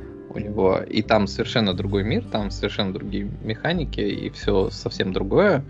И вот интересно будет, когда ты прочитаешь ту серию, а, или там хотя бы одну книжку, какое у тебя будет восприятие этого всего. И у чувака явно есть какое-то если не сформированная какая-то часть, да, ну вот первоначальная задумка, да, или слоистость, и он ее накладывает, да, то есть сначала мы начинаем с героя, потом мы описываем мир вокруг него, ну то, что в первой книге mm-hmm. там чувак страдал, страдал, mm-hmm. да, во второй книге мы описали мир немножко побольше, в третьей мы там уже начинаем а, вводить какие-то э, истории из внешнего мира. Из, да, да, да да-да-да, там осколки, uh-huh. все дела, то в четвертую он вводит еще большую часть из этого мира, вот из космера именно, и уже чувствуется, что это часть вот этой вселенной. Uh-huh. И вроде как говорят, что должно быть 5 книжек в этой серии, и вот посмотрим, насколько они это все выведут, куда он это выведет, угу. и как это будет восприниматься. Ну да, да, да. Ну, молодец. Ну, молодец прям, прям молодец, молодец, да. И до сих пор приятно читать. Единственное, что вот некоторые все-таки ветки, они такие достаточно... Э, вот, вот этот Дел, Дел, Делинар Холлин, да, Делинар Холлин. Когда вот этот... Ну да. А потом, что случилось 23 года назад, и ты такой... Да пофиг, что случилось 23 года назад, поверьте. Вот реально пофиг. Ну, не совсем. Ты еще не дочитал, видимо, до тех мест, которые... Да, да, да. То Но есть э, там очевидно... Тебе очевидно... просто прыжки эти сами по себе не нравятся. И, и прыжки не нравятся, и вот... Э, скажем так, э, я, я так понимаю, что он просто встретится с этой Night, Night Watcher, да, который ему память сотрет про жену, вот, или там случится что-то. И там будет, как, собственно говоря, все, м, причины, зачем это им м, вкладывается. Э, эти два, прыжки 23 года назад. Но честно говоря, да пофиг. Вот, э, может быть, это будет больше, так сказать, э, этого описания Долинара, да, что какой он на самом деле, что на самом деле с ним случилось, и вот какую-то историю дальше может раскрыть, да, но тебе уже его описали много раз. Вот уже третья книжка, где его описывают, где он такой полководец, где он там постоянно метается. Вот это вот уже второй, третий, четвертый раз ты как бы, ну, понимаешь уже, что, что чувак из себя представляет. Ну вот. И потом еще раз описывать, через он что прошел. Ну, не совсем. Ну ладно. Не хочу тебе спойлерить. Не, не спойлер, ладно. Но... Ну, то меня, я сейчас Это читаю. Интересно. Да, я, я понимаю, но мне вот сейчас такое ощущение складывается, и как бы такой, ну, блин. Вот. Возможно, Не, будет... ну вспомни на самом деле историю, да, как он а, комментировал колесо времени, да, что mm-hmm. говорит, вот э, ввели жену, допустим, у этого э, кузнеца, как там его звали, да, да, да, да. у Перина, да? да Говорит, а зачем ее ввели? Для того, чтобы убить в следующей серии, и ты к ней не чувствуешь никакого типа... Ну, то есть ты ей не сочувствуешь, потому ну, что да, она да, была да. в двух сценах, да, и сказала там две фразы. И он это говорит не просто так. Он это говорит, потому что он знает, как привязать тебя к герою, знает, чего там. Ну, то есть у него это все имеет смысл. Не, То есть ну... вот эти вот все воспоминания. Не, а... я, я, я, я понимаю, что они, они, возможно, даже там помогут в чем-то, но э, по, пока вот я сейчас читаю, да, пока э, объяснений этому нет, и так читаешь, ну ладно, давай следующую что-нибудь там, давай следующую главу, быстрее, быстрее. вот, когда же ну, следующая да, глава да, будет из этой серии? Вот, хотя там тоже происходит какое-то действие, происходят какие-то события, вот. А... Ну вот, может, четвертая как раз воспринимается легче, потому что там меньше воспоминаний. И э, они как бы легче как-то переносятся. потому что ну, да. это другая история. Вот, но посмотрим. Вот. Мне интересно, чем он на пятой книге это все закончит, потому что первую эту серию, да, про рожденного туманом я тоже не прочитал всю mm-hmm. до конца, а там в первом цикле у него три книги. Mm-hmm. Я прочитал ну, прослушал только первую, вторую, третью надо читать. И вот я не знаю, как он может закончить серию, да, ну, mm-hmm. цикл какой-то, и при этом там начать следующий цикл в том же самом мире через какое-то время. То есть как это будет мной восприниматься, потому что вся моя история там с эпическим фэнтези, она либо законченный цикл, да, либо 20 лет колесо времени выпускаем. И опять-таки это единый цикл. А у него явно планы несколько циклов выпускать э, таких урезанных, при этом с какой-то общей историей. Не знаю, Star Wars практически. Ну да. Um, а, тут, кстати, вообще говорят, что надо начинать э, читать Сандерсона, поскольку это все этот космер, да, то надо читать с какой-то э Элеонор или Эвелин, какой-то... Как... Сейчас я найду эту... Э, Элантрис. Эвер. Элантрис, да. Да, начинай нам с Элантрис читать. Первая история. Ну, я тоже, когда вот прочитал, ну, то есть, когда я задумался про архив Бури Света, точнее, когда я первую прочитал книгу, а, я задумался, может, я читаю не в том порядке, да, потому что тут уже упоминается что-то про Космер, mm-hmm. да, и так как это один мир, то, может быть, стоит мне в другом порядке почитать. И там говорят, что читайте, как они выходили. То есть там сначала Элантрис, потом Рожденный Туманом, потом там первый архив Бури Света, потом следующий Рожденным Туманом.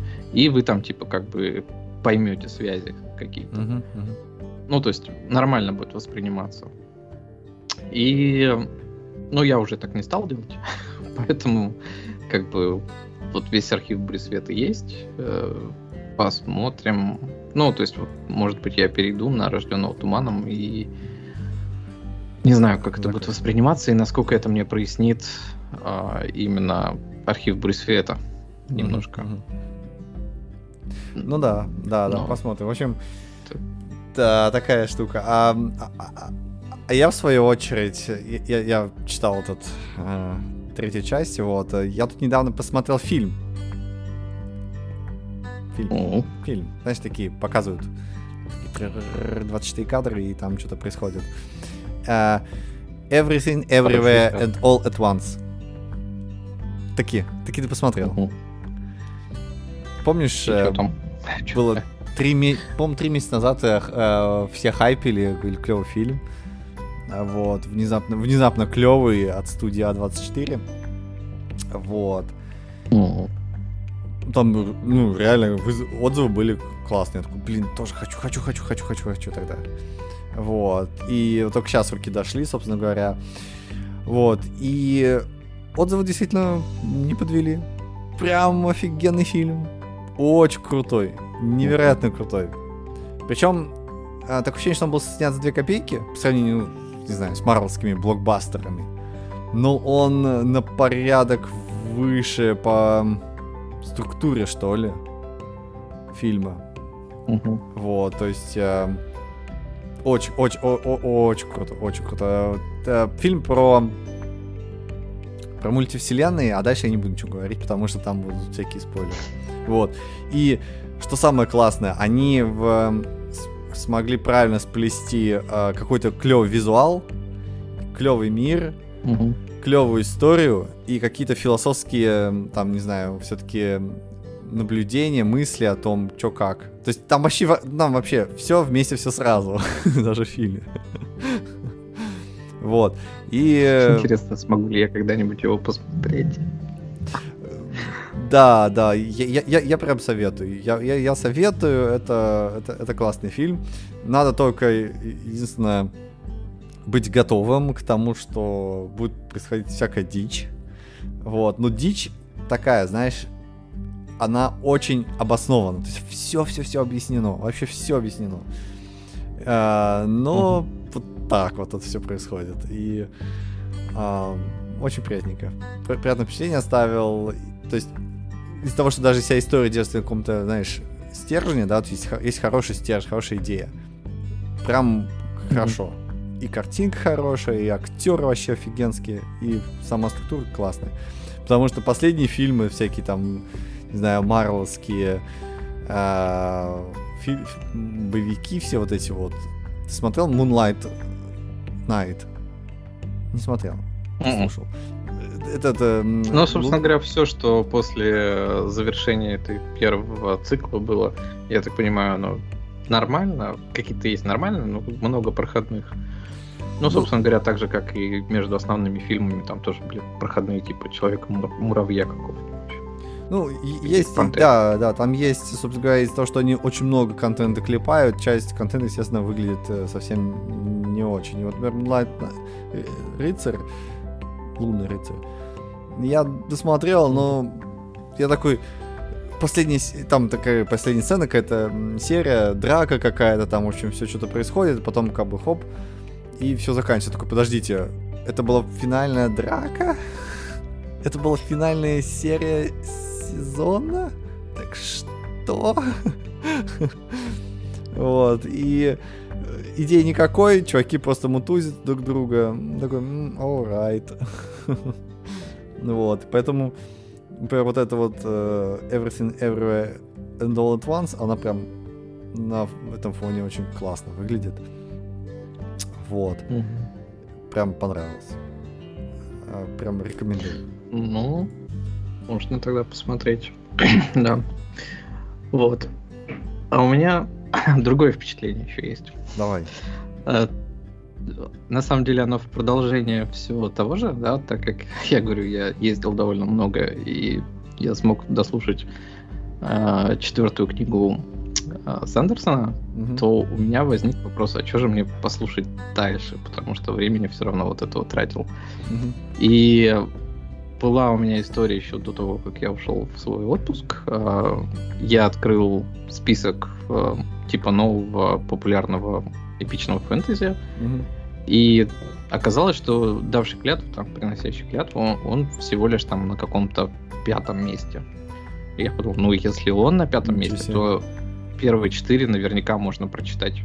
Да? Ну да, да, да. И э, на втором там или на третьем месте, я не помню, был такой чувак, э, Патрик Ротфус, со своим циклом «Хроники убийцы короля». Я подумал, ну, послушаем. Раз у меня нет больше озвучки, да, и только в книжном варианте остальные книги Сандерсон, то послушаем Ротфуса. И начал слушать угу. Хроники убийцы короля. Называется там серия.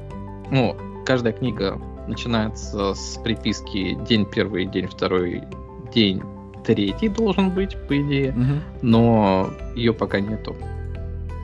И это оказалось такое уже более стандартизированное фэнтези с магией какой-то, которую описывают тоже там механически, но а, тем не менее уже такая магия это гораздо более стандартный мир, чем э, у Сандерсона. Угу. И вначале оно мне вроде как такое, ну ладно, послушаю, но оно тоже затянуло. Mm. То есть в результате чувак по большей части там, конечно, э, рассказывает про некую университетскую жизнь, как, О, да. ну то есть э, как это? А, день, от рождения день, до этого. Да. День празднования арбузов, да. Ну, практически, но нет, сильно проще. То есть это, наверное, ближе к такому взрослому Гарри Поттеру. Mm. То есть если Гарри Поттера ты читаешь, как он в школе учился, да, mm-hmm. то тут э, чувак в университете учится. Хоть это там и начинается, наверное, уже в третьей, третьей первой книге, да, то есть сначала там большая довольно предыстория, которая закладывает, так сказать, героя. Но слушается прям, на удивление, хорошо. То есть сначала я скептически относился именно к этой университетской истории, mm-hmm. а потом я понимаю, что оно сейчас немножко затянуло. И там, хоть оно и более стандартное, но оно действительно хорошее. Хотя, конечно, я бы не поставил его, наверное, все-таки выше, чем а, давшего клятву, причем на два пункта.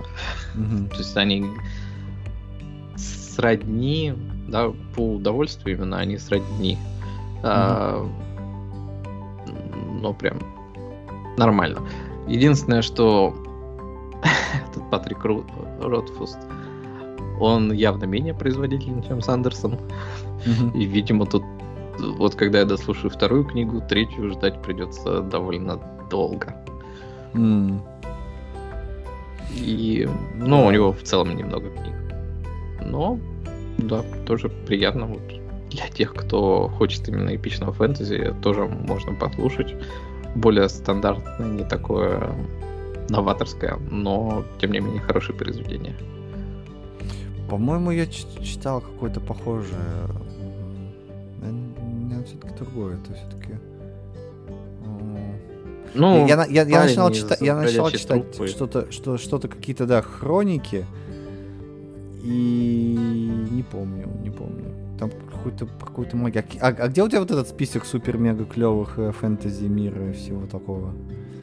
А я просто какой-то первый нашел от какого-то, по-моему, от какой-то газеты, то ли там от Тайма, то ли еще от кого-то, то ли от, а, от, от каких-то американцев. Но, тем не менее, там был список. И так как я любой такой список берешь и думаешь, а, я все равно ничего не знаю про эти фамилии, имена. Ну, там именно новые, да. То есть, mm-hmm. и как ты можешь относиться к новым? У них не так много книг, и про них не так много известно, там, как про Толкина, Джордана или Мартина. Mm-hmm. Да, то ты в любом случае такой, ну окей, вот возьмем вот это вот. И, Блин, да, я- раз я- оно в списке, ну, наверное, Я, неплохо. сейчас открыл лучшие книги фэнтези, и тут первая подборка, это, конечно, просто... Первое, это Ведьмак, второе, Игра Престолов, третье, Волшебник Земноморья, четвертое, Стрелок Стивена Кинга, пятое, это Макс. Фрай, Толкин, Девять принцев Амбера, Железны. Так, что? Настолько Ну, все... вот именно, что да, ты эм, как бы к ним относишься именно старая фэнтези. И это уже надо искать именно новые. Новая эпик фэнтези, э, которая там типа вышла недавно. Потому что старое мы все знаем. э, Тот же самый Ведьмак. Я вот чем больше читаю Сандерсона и Ротфуса, тем все хуже и хуже отношусь к Ведьмаку, честно говоря. М, Потому что э, ты понимаешь, что замах был хороший, а слив был большой. а, скажем так. Понятно. Не, не смог выта- вытащить, да, все-таки мир. Он не смог вытащить, а он его просто... Видимо, он хотел настолько выпендриться, что изначально он закладывает тебе а, ожидания, да, того, что должно произойти. И там, типа, у нас есть предсказания, у нас есть Мгм. То, у нас есть все, да, и вот там будет все вот так вот, а потом такой, а я не хочу, я хочу, чтобы они не сбылись, эти пред- предсказания. И он делает, Мгм. что они не сбываются, и ты понимаешь, что ты остался ни с чем. Ты такой, окей, спасибо большое. Все зафейлили. Ну да, вот топ, топ 100, да, вот смотри, Game of Thrones опять, а, The Color of Magic, это Терри Пратчетт, третий Властелин колец, Джонатан Стрэндж и Мистер Ноуэлл, это, о, кстати, это читал. The Name of the Wind. А, это как раз вот King, Вот, King раз Killer Chronicles. Да, да, да. The Lies of Locke Lamora. Gentleman Bastard Sequence. Первый раз слышу. American Gods. Читал. Fifth Season. Читал. А, RC Quartet by Ursula Le Guin. RC Saga. А, ну вот этот как раз RC Saga еще. Ну, это старая история. как Да. Assassin's Apprentice by Robin Hobb, Gardens of the Moon, О, Northern Lions, His Dark Materials, блин, какие Chronicles of Thomas Covenant the Unbeliever. А, вот это я читал, по-моему, ам, Гарри Поттер, Темная башня, вот, Stormlight Archive на 17 месте. М. А на 18-м Нарния, ну понятно. А. И The Wheel of Time на 20-м. Ну, ну окей. Я, кстати, это... У меня много знакомых внезапно попробовали «Колесо времени» почитать, и все такие, «А, нет, что-то тяжеловато. После второй... Кто, кто после второй, кто после третьей книжки, все, слились. Ну там же как раз и начинается самое интересное, это по сути с четвертой, с пятой, когда там слегка стабилизируется поведение героев и развитие мира. То есть первую ты ни черта не понимаешь, во второй там что-то уже такое типа развитие, в третьей уже Мгм. совсем, ну, Развитие. стабилизация, Ну да. Да, и четвертый именно начинается эпик, скажем так.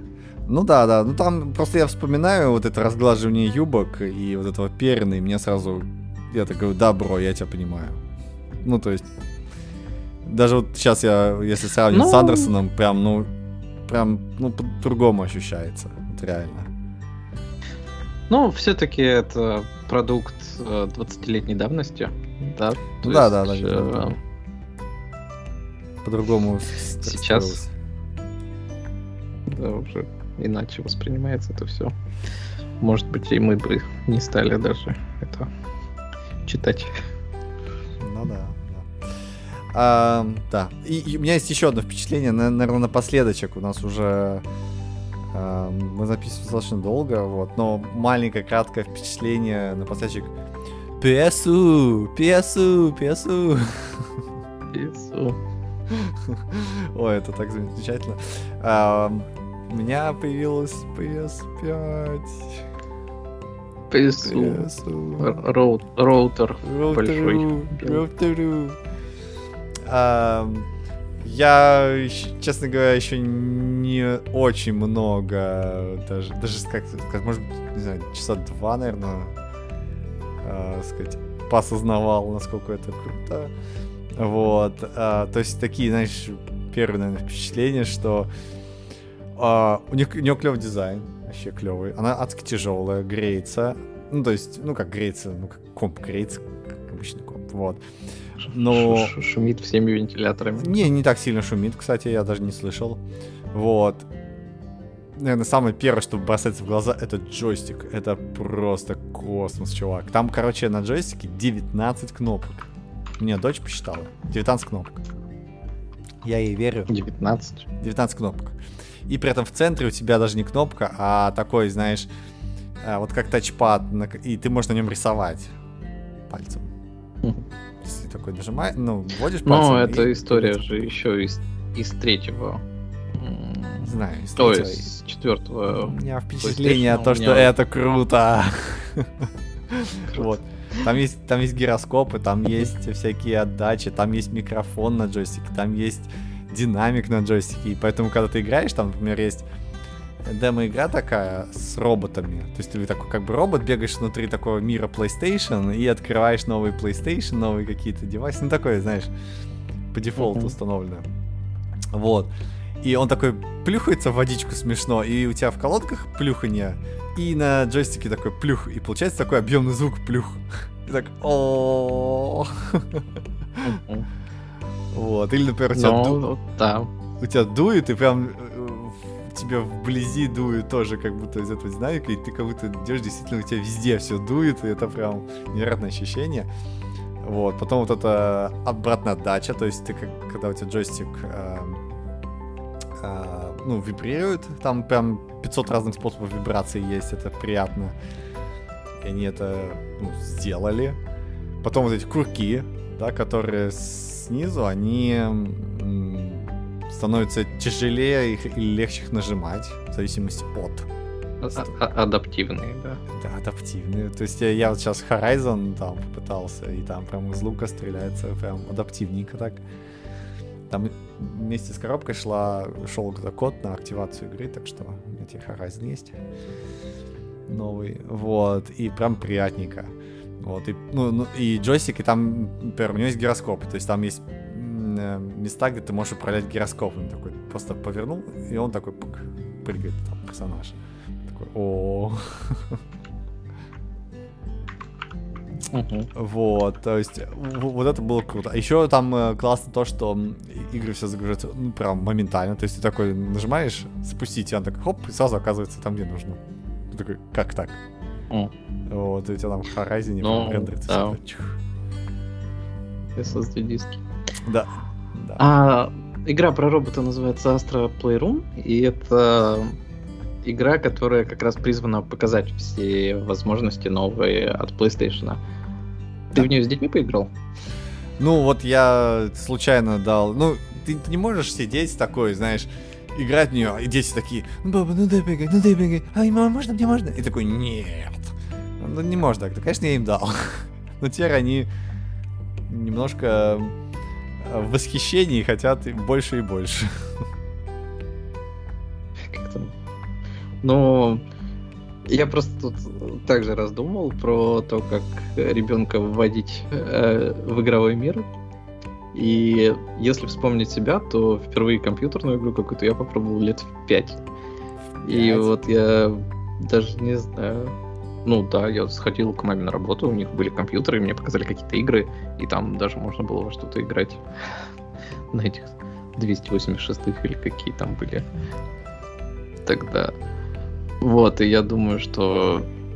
А сейчас-то дети, когда вырастают, у них сразу PlayStation могут быть. Вот как Телефоны. это воспринимается. Ну, в, телефонах, конечно, лучше и, и детям не давать игры, если они не какие-нибудь специальные, детские. Ну, специальных детских не бывает. Бывают только игры, которые вы- выкачивают деньги.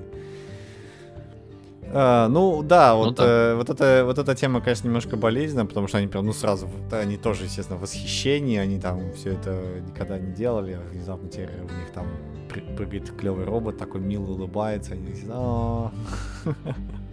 Вот. В целом, Ну, как раз вот я с PlayStation не очень беспокоюсь, потому что Astro Playroom, всякие дальше Майнкрафты, наверное, а, и тому подобное. Майнкрафтов. То Не-не-не. есть Не-не-не. Не-не-не-не-не-не. Нет. б- будешь играть в этот Horizon сам. Там 16 плюс, так что они такие, о, тут 16 плюс, папы, мы не будем. Окей. Сознательные дети. Все так, все так, да. Вот. Ну, по- посмотрим, но в целом, как бы, вот такие вот первые впечатления, джойстик, отзывчивость, все что-то скачивается, как-то все это. А, я пытался свои Bluetooth наушники подключить, которые тоже соневские, на секундочку. Вот, и не смог. То есть он не находит эти наушники, не подключает их, хотя Bluetooth модуль есть. Ты думаешь, ну, блин. Но говорят, что лучше возьми какие-нибудь проводные нормальные наушники и подключи их к джойстику. Там же на джойстике есть выход. На джойстике есть И, выход. соответственно, ты... Да. У меня есть наушники, они проводные, у меня и Bluetooth проводные. Не. Вот э, если ты их подключишь к джойстику, то ты получишь там, опять-таки, третья вещь, которая должна выделять PlayStation 5, это работа со звуком. Мгм. И, соответственно, вот Astra Playroom тебе должны, опять-таки, какой-то невиданный experience звуковой дать, потому что в джойстике встроен чип, который как раз тебе должен выдавать этот звук на любые наушники проводные нормально. То есть, э, ну не нормально, да, а именно обработанный там в 3D и вся вот эта вот история. Мгм. А, Ну, я, наверное, 3D не смогу есть- услышать, потому что у меня обычные такие шумодаун двойные, но я попробую, да, кстати. Ну, вот вроде говорят, что какая-то магия должна Магия. быть, и Ма- все магия должно кино. быть очень классно. Ладно, ладно. А, черт. Да. Я такую штуку, целый слой буквально пласт пропустил. Ну ладно, я попробую обязательно сегодня и завтра, и сообщу точно в следующем выпуске, что как все это будет происходить. Вот. а, ну, классная штука, классная штука. Да, завидуем, завидуем тебе белой завистью. Да, спасибо. Приезжайте, можете у нас. По- Поиграть. Мама, мама, можно я пойду к Андрею поиграть?